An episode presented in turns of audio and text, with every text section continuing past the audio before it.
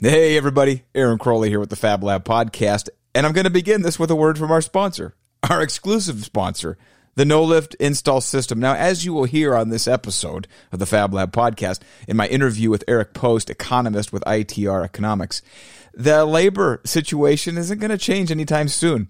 The difficulty that you're having, like the difficulty everyone's having trying to find employees, more specifically trying to find installers, it's not going away um, pie in the sky thinking to believe that uh, maybe next week, maybe next month, maybe next year, it'll get easier to find installers. Not going to be the case, folks. And so, one of the best ways that you can deal with that labor shortage is to not lose the employees you've got. So, if you've got highly skilled installers, if you've got highly skilled employees that are out there in the field putting those countertops in for you, make sure you're doing everything you can possibly do to keep them healthy, to keep them working, to retain that fantastic skill set. So if you've got those installers that have five, seven, ten years of installing, that wealth of knowledge, skill, and experience that they are putting to work for your company, don't put them at risk any longer. Get them a no lift install system so they don't have to carry those countertops into the work area anymore. They don't have to pick them up. They don't have to lift. They don't have to stretch. They don't have to reach. They don't have to strain setting those big awkward countertops up on top of cabinets to set them down into place so that they can put the job in so that you can get paid. Retain, protect, and keep those highly skilled installers with the no lift install system. Now, back to the episode. Ladies and gentlemen, folks, fabricators from across the fruited plain. Oh, wow. What a great conversation I had today with Eric Post. He is an economist with ITR Economics. They are a firm, a 70 year old firm that provides data and forecasting for industry and, quite frankly, the stone industry. There are multiple trade associations that retain ITR Economics. And I had the opportunity to talk to one of their crack guys today, Eric Post, and we had a great conversation. It was a brief conversation, about 25 minutes. They're so busy forecasting. There are so many people that want to know what's going to happen as though they've got a crystal ball. They are in high demand. I had to wait months to have this conversation. And then they told me 20 to 25 minutes tops. And so we got it done in 25 minutes. It was a great conversation. So enlightening. And it was really encouraging. You know, the last time I had one of the economists from ITR on, it was in March of 2020, right as COVID was beginning to ramp up. And then we had him on again about two months later. I think it was May of that year after COVID had really hit and the shutdown had occurred. And boy, it was just, it was so chaotic. What a blessing to be two years later, almost to the day things have changed in the sense that uh, the economy is stabilizing, it's starting to normalize. Yeah, there's some headwinds. Yeah, there's some challenges. Yeah, there's news about interest rates and whatnot. But the underlying data, as you will hear in this episode, is really positive. It's really strong. So I hope you'll enjoy this great conversation that I had with Eric Post from ITR Economics. Enjoy. Hello, Eric. Welcome to the Fab Lab podcast. Thanks so much, Aaron. It's great to be here. Yeah, it's great to have somebody else from ITR Economics on the podcast here. There is so much going on in the economy, so much going on in uh, you know, the the world of most small business owners right now in terms of the news and just all the dynamics. It is just a real, real pleasure to have somebody like you come and share with us today. And so, um, you know, as we get into that, can you tell us just a little bit about your background as an economist and your time with ITR?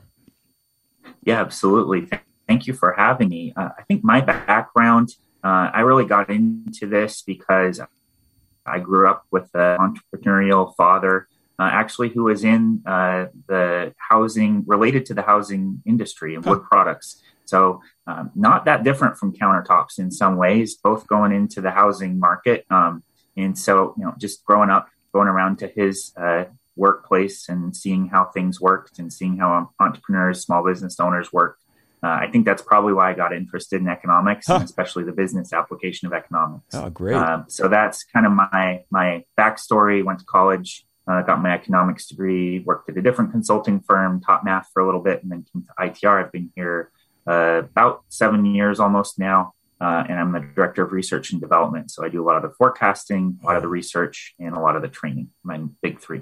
Okay, fantastic. And what, what does that look like when you are doing the research? You're looking at some data set. You know, what, what is it that you're looking at when you are trying to forecast? And, and what is it that you're forecasting?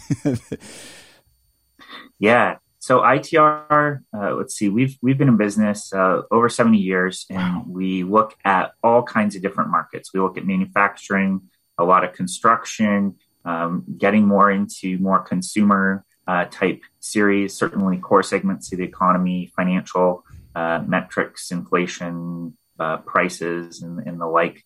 Uh, but in terms of how we do it, we have uh, certainly evolved our methodology over the 70 years, but a lot of it has its roots uh, in our founder still. He was a gentleman who came out of the Great Depression. And what he noticed was a lot of the firms, you know, certainly were not prepared for that. Hmm. And so he developed a lot of the long term business cycle theory that we still use today. Huh. Uh, but now, of course, we have all kinds of technology that we didn't have uh, when, when ITR started. Uh, so we have a database of about 10,000 leading indicators that we look at. Uh, and then we have uh, also our rate of change methodology. Um, you can read more about that if you're interested. Uh, our two principal and, and owners, uh, Brian and Alan Beaulieu wrote a book called Make Your Move. You can read about that. And then, kind of the fourth part so you have long term business cycle theory, leading indicators, internal trends. The fourth part is news and market observations. We're going around, we're speaking to lots of different groups. Uh, we are doing research uh, in different um, industries to see okay, what's going on in housing? What are the uh, shortages faced on the labor side? What's the supply chain situation looking like? Things of that nature. Uh, what's the COVID situation? Uh, mm. Certainly was really, really germane to our forecasts a couple of years ago. Yeah. Um, and so we're kind of marrying those four parts the leading indicators, the internal trends, news and market observations, and our long term business cycle theory. So when I go to forecast, it doesn't really matter what thing that I forecast, uh, I'm looking at the intersection of those things and what they suggest for the future. And then, and then how is that, you know, you're, when you're forecasting whether it's behavior, whether it's economic activity, I'm, I'm curious sort of how specific you can get with that and, and, and how that's measured and how you would then say, hey, here is what we is it here's what we think is going to happen in the next, you know, 12 months, 36 months, 60 months. Kind of just how do you present that then? And, and then what do business owners or industries do with that information? Yeah, so we, we get uh, sometimes the things that we forecast are really, really niche, like a type of ball bearing or something like that. You know, we could, huh. we could get that niche, or we're forecasting, uh, you know, world industrial production. Couldn't get less niche than that. So um, for us, the process is the same. It's weighting those four different elements I was talking about earlier, but in terms of what our clients do with it, um, they utilize the forecasts to plan, I think, farther into the future and not for the here and now, but what's to come. Uh, I was just actually, before I came on this, talking with one of our longtime clients, and what he said was, you know, when I started to come to, to ITR, I was planning about a year to 18 months out in hmm. advance. And now they're using our long range forecasts to be planning three years out in advance. And so he was saying that, uh, you know, that's just helping him. You know, when it's slowing growth, he's planning for the next accelerating growth trend. When it's accelerating growth trend, he's planning for the next slowing growth or the next recession or whatever it is. And so uh, you're really getting ahead of your competition. That's what we're trying to enable our clients to do. Well, that, that's such an interesting perspective to have. And, you know, I mentioned that we, we talk about the business side of stone fabricating. And, and one of the dynamics in a small enterprise is, is the work and the schedule and the demand for the product right now is so great. It's hard to see beyond, you know, the next 30 days.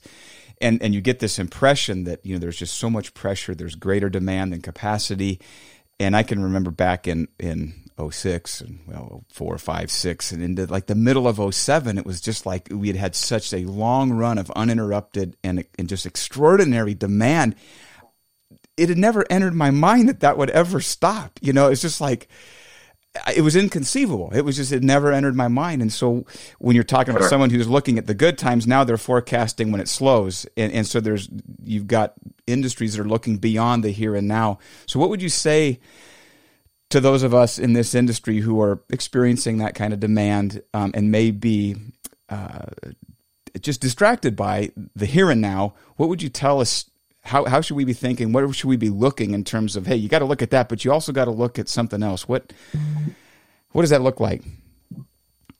Yeah, I think there's two things you have to know. Uh, one thing is that when we look at the leading indicators, we have a dashboard of a dozen key leading indicators, and we look at it whether it's sunshiny in the economy or pouring rain, uh, because they're the 12 most predictive inputs to the mm-hmm. future of the U.S. economy. And we, when we look at them right now, 11 of the 12 are declining, uh, but they're when I, when I say decline, I don't mean plummeting into, you know, the the depths of prior to the Great Recession. uh, they're just edging down. So the U.S. economy is slowing. Housing starts are slowing. Remodeling activity is slowing, um, but they're still uh, overall rising. And so um, you you want to be planning, I think, for a future of slowing growth where you know your your backlog might be absolutely stuffed to the gills right now and you can't possibly keep up. That's not going to be the future forever. You're going to see an easing there. Hmm. But the second thing that I think is really important for folks to know is that when you look at the consumer, the consumer is in a really, really strong position. Hmm. Uh, they spent a lot of the period, the initial period of the pandemic, uh, unable to get out there and spend. And for the folks who kept their jobs and got stimulus checks and the like, they were able to sock away a lot of cash. Hmm. And some of that cash is coming out now and it's being spent on things like countertops. There's still more cash out there. Interesting. And so the, the economy has this real fundamental strength, not only from a savings perspective, but also from a debt perspective. Uh, people paid down their debts during that initial pandemic period. Hmm. If you can't go out to eat at the restaurant, you may as well pay off your credit card bill, right? Huh. So um, when you look at the loan delinquency rates, you look at debt levels relative to income, it's a really healthy U.S. consumer. They are taking a punch from higher inflation. They are taking a punch from higher interest rates, but they're in a really strong spot. And hmm. so, what I'm trying to paint the picture of is an economy that's uh, growing more slowly housing sector that's growing more slowly, but the bottom isn't going to fall out. Hmm. And so I think as far as that relates to the countertop uh, um, firm, you want to be not incredibly optimistic, but you certainly don't want to be incredibly pessimistic hmm. either. There's a, there's kind of a middle ground okay. there where uh, you're not going to be this busy forever, but neither is 08, 09 around the corner. Uh, that's not going to happen. It's, consumers too strong. That's fantastic. And so when you say 11 of those 12 indicators are, you know, declining, the rate of growth is declining. It's not like they're they've reversed and they're shrinking. It's just that they're not growing like they've been. Exactly. Suggesting okay. more modest growth rates, but still growth. Okay. Interesting. Which to me seems, when I look back at my time, uh, you, 04, 05, 06, 07, for strangely, whatever reason, that's still like, it just seems like it happened yesterday. and then, you know, the last couple of years that were just, the demand was so, it, it seemed like it came out of nowhere and it was, in it, it was kind of reminiscent of that previous era where it was just right. like, it's, um, it, it didn't seem, there's just like something unsettling about it. It's like, where is this coming from? It just, um, what is this? and and and, right. and, it puts and it, these pressures on your sustainable. Yeah, it does, and then it, and it puts these like abnormal pressures on the business that aren't common when you're experiencing more just moderate measured growth where you can plan and adjust it's just it's such an onslaught it's it's hard to manage it's hard to respond to and i think that slower growth is actually better for the business than this just overwhelming because um, the the forces that it seems to put on at least a small business owner is um, ext- extreme, and they're better than not having oh, to work. Sure. But you know, uh, so the idea of moderate growth seems to me to be, oh, that's actually that sounds really good. Yeah, I think businesses are going to have a chance to catch their breath a little bit. It's hmm. been, you know, supply chain problems, labor problems, pandemic, just so many things, and some of those issues are going to linger. Labor, for example, we think is going to be kind of a uh, not kind of it will be uh, one of the major challenges. It's going to be a tight labor market here going forward. Uh, just demographics alone have really mm. make that necessity. We have these baby boomers that are going to be dropping out of the workforce. Uh, not as many folks going into the workforce. It's going to be tough uh, on hmm. that front of it, but it will be that chance to kind of catch your breath and uh, I totally, uh, it's funny you were mentioning that, you know, is this 05, 06, 07, those vibes? I get that question a lot on the uh, speaking circuit. And um, you know, I've thought of it myself too. But what I always tell myself is I go back and look at the chart of debt relative to income. Hmm. I was mentioning it was really low earlier because yeah. people paid down all those loans. Go back and look at that same chart. If I showed you that in 2005, 2006, and it was the opposite. It was saying we are at an unsustainable level. We cannot sustain this. Interesting. Uh, and, same actually right before the dot com crash. So right now, uh, you know, I mean, yes, the, the leading indicators are pointing down, but we do have that fundamental consumer strength in the economy hmm. that is going to carry us through some of these headwinds that we're facing.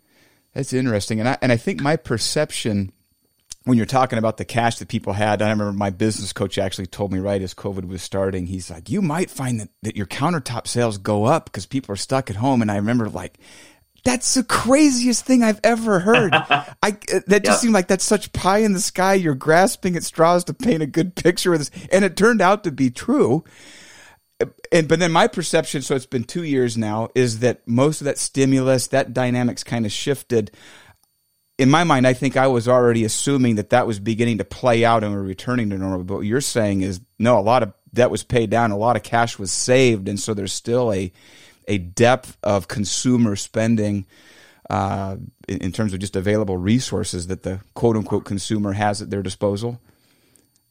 Yeah, I think uh, partly, but I also partly really agree with you. I think the major part of the tailwinds from the stimulus are now over. Hmm uh, but there's still some that's left. Okay. And and basically now the, the way I think of it is you have there's some of those savings and low debt levels that are left, and they're basically fighting it out with higher interest rates and higher inflation. And so the net result of those two things is uh, you know, a consumer that's not going to be as strong as they were in 2021 for sure, uh, but neither are they going to be as weak as they were in 2008 or mm. 2009. So somewhere in the middle, more normal, and that's going to allow okay. some of these businesses to catch a breath uh, and get back to a little bit more uh, just normal growth. But you know, I certainly wouldn't be thinking, you know, if I did 30% growth in 2021 the last thing we want you doing is saying, I'm going to grow 30% in 22, 23, 24. That's not going to happen. Uh, and neither do we want you thinking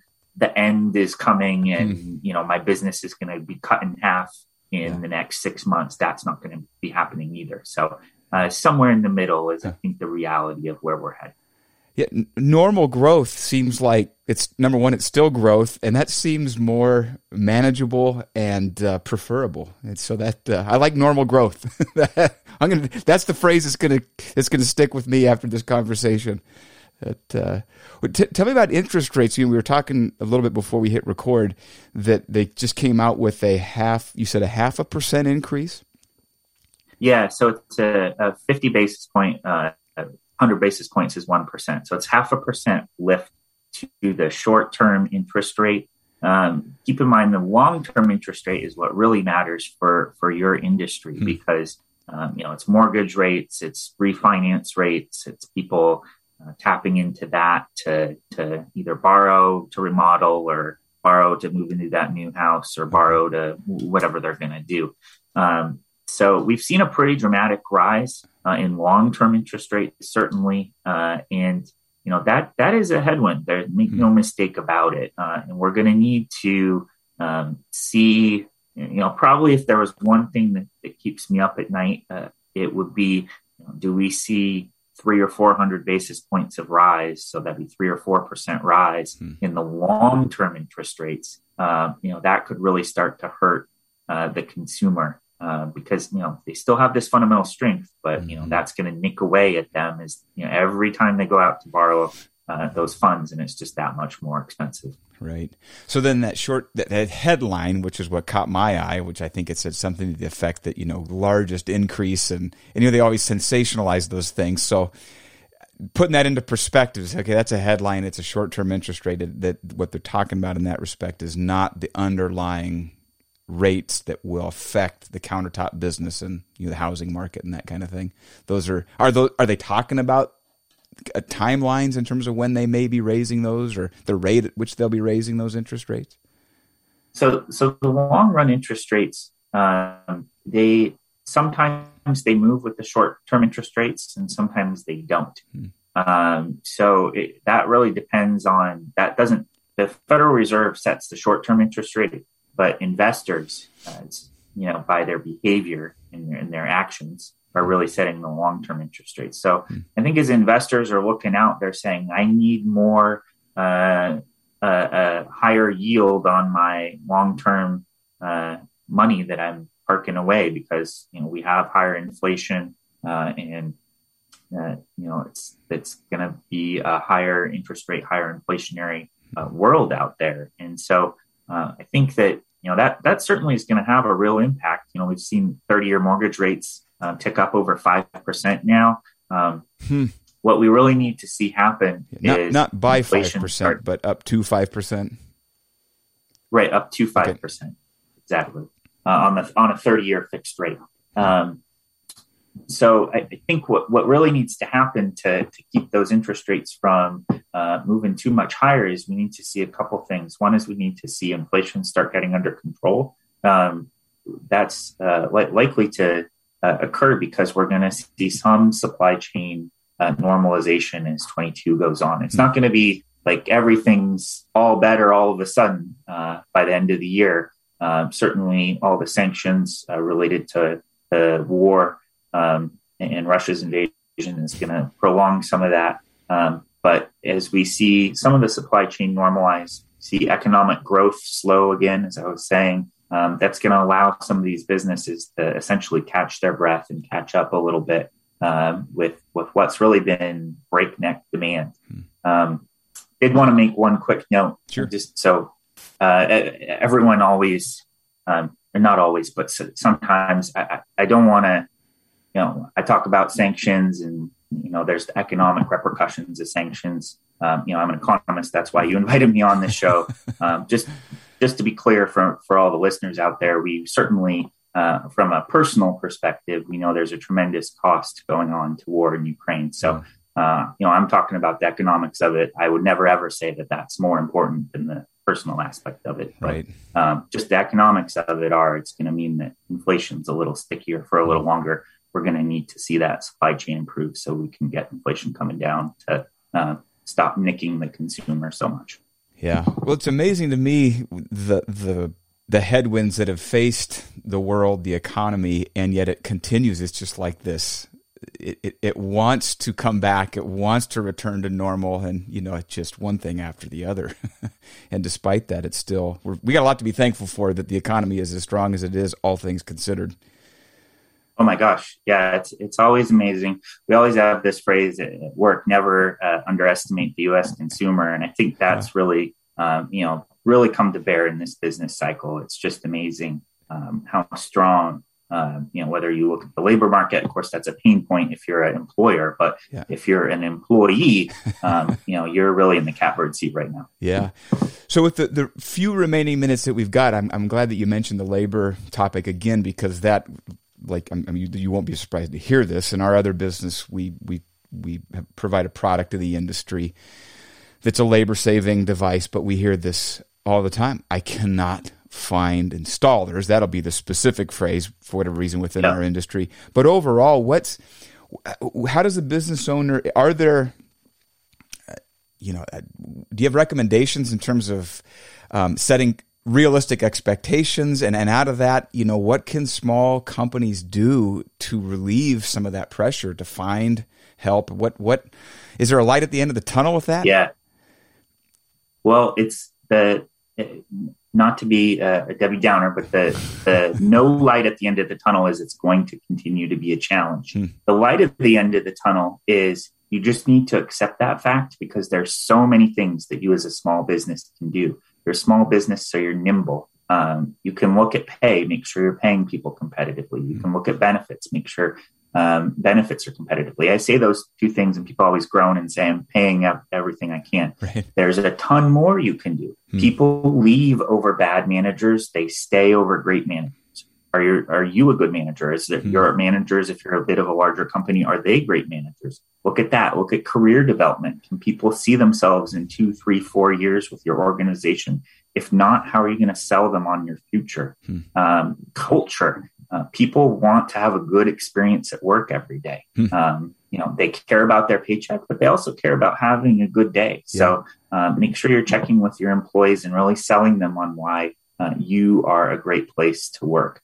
Um, and I think the the other thing I would just note is get creative about where uh, and how you're finding employees. Are you leveraging your existing connections to find workers who might be interested in making a move? Mm-hmm. Are you looking at, hey, you know, I've had really great success finding installers at this high, uh, high school or this, um, you know, college or this um, trade school or whatever it is. Um, leverage those relationships. Relationships really uh, make the difference when it's a really tight market. Hmm, that's great. Well, yeah, it's a great point. One one way to alleviate the strain on hiring is to not lose anybody. it makes it five times yeah, harder. And, and so. find beat everyone else to the punch. You got to beat everyone else to um, finding those good folks and make sure that yeah. you're doing it. But tackling that issue is going to be a really important issue because uh, you know with the economy continuing to grow, uh, there's going to be more and more need for that. And the last thing I'll note is make sure you take advantage of how can you work more efficiently, not just hire more bodies. Uh, interest rates, yes, they're on the rise, but they're still pretty low. Uh, and if you think about any sort of automation or efficiencies that you can create, those are probably going to pay off uh, down the road. And so that that's another area I'd suggest looking at as well. Well, I will. I will second that as somebody who sells a piece of labor savings equipment to, uh, to the stone industry. Uh, here, here for uh, for making those investments. So, well, Eric, I know that you are busy and in very high demand, and uh, we got to wrap this up. And so this was, I, I, can't believe how much we got through in a mere 25 minutes. And this, you are a fantastic guest. And I am so glad that you made time in your schedule to, uh, to visit with us here on the Fab Lab podcast and speak to the countertop installation industry. So thank you for coming on. Well, thank you so much for having me. And, uh, yeah, hope everyone uh, found this useful and, uh, definitely happy, uh, business planning out there. Hey, fantastic. Thank you, Eric. Take care. Take care. Wow, ladies and gentlemen, what a fantastic wealth of knowledge. Um, what a gift, what a privilege it is to have such great guests here on the Fab Lab podcast. And I sure enjoyed that conversation. I wish it could have gone on for another hour so. That would have been awesome. But you know, we got a lot done in a short period of time. I hope you enjoyed it. And ladies and gentlemen, fellow fabricators, if you are looking for opportunities to expand your business, not just necessarily your sales, but expand your ability to lead and manage your business more effectively, I would encourage you to check out aaroncrowley.com. I've got some resources there. You can, first of all, check out my book, Less Chaos, More Cash. You can download the first three chapters for free. And for a limited time, you can still buy one of my original copies, the hardback copy. When you buy that off the website, I sign it personally, address it to you. You can also reach out to me if you are interested in coaching. I have limited availability to do high impact coaching for stone shop owners who want to make the transition from being a doer to a delegator. And um, you can go to aaroncrowley.com, select the Work With Me page. You can click the one on one coaching option, answer some questions, and submit that to me. And I will reach out to you, and perhaps we can have a 90 minute complimentary coaching conversation that would benefit your business. You can also check out that link in the show notes here on the podcast. So, ladies and gentlemen, fellow fabricators, so glad that you tuned in. I look forward to talking to you next week. Until then, happy fabricating.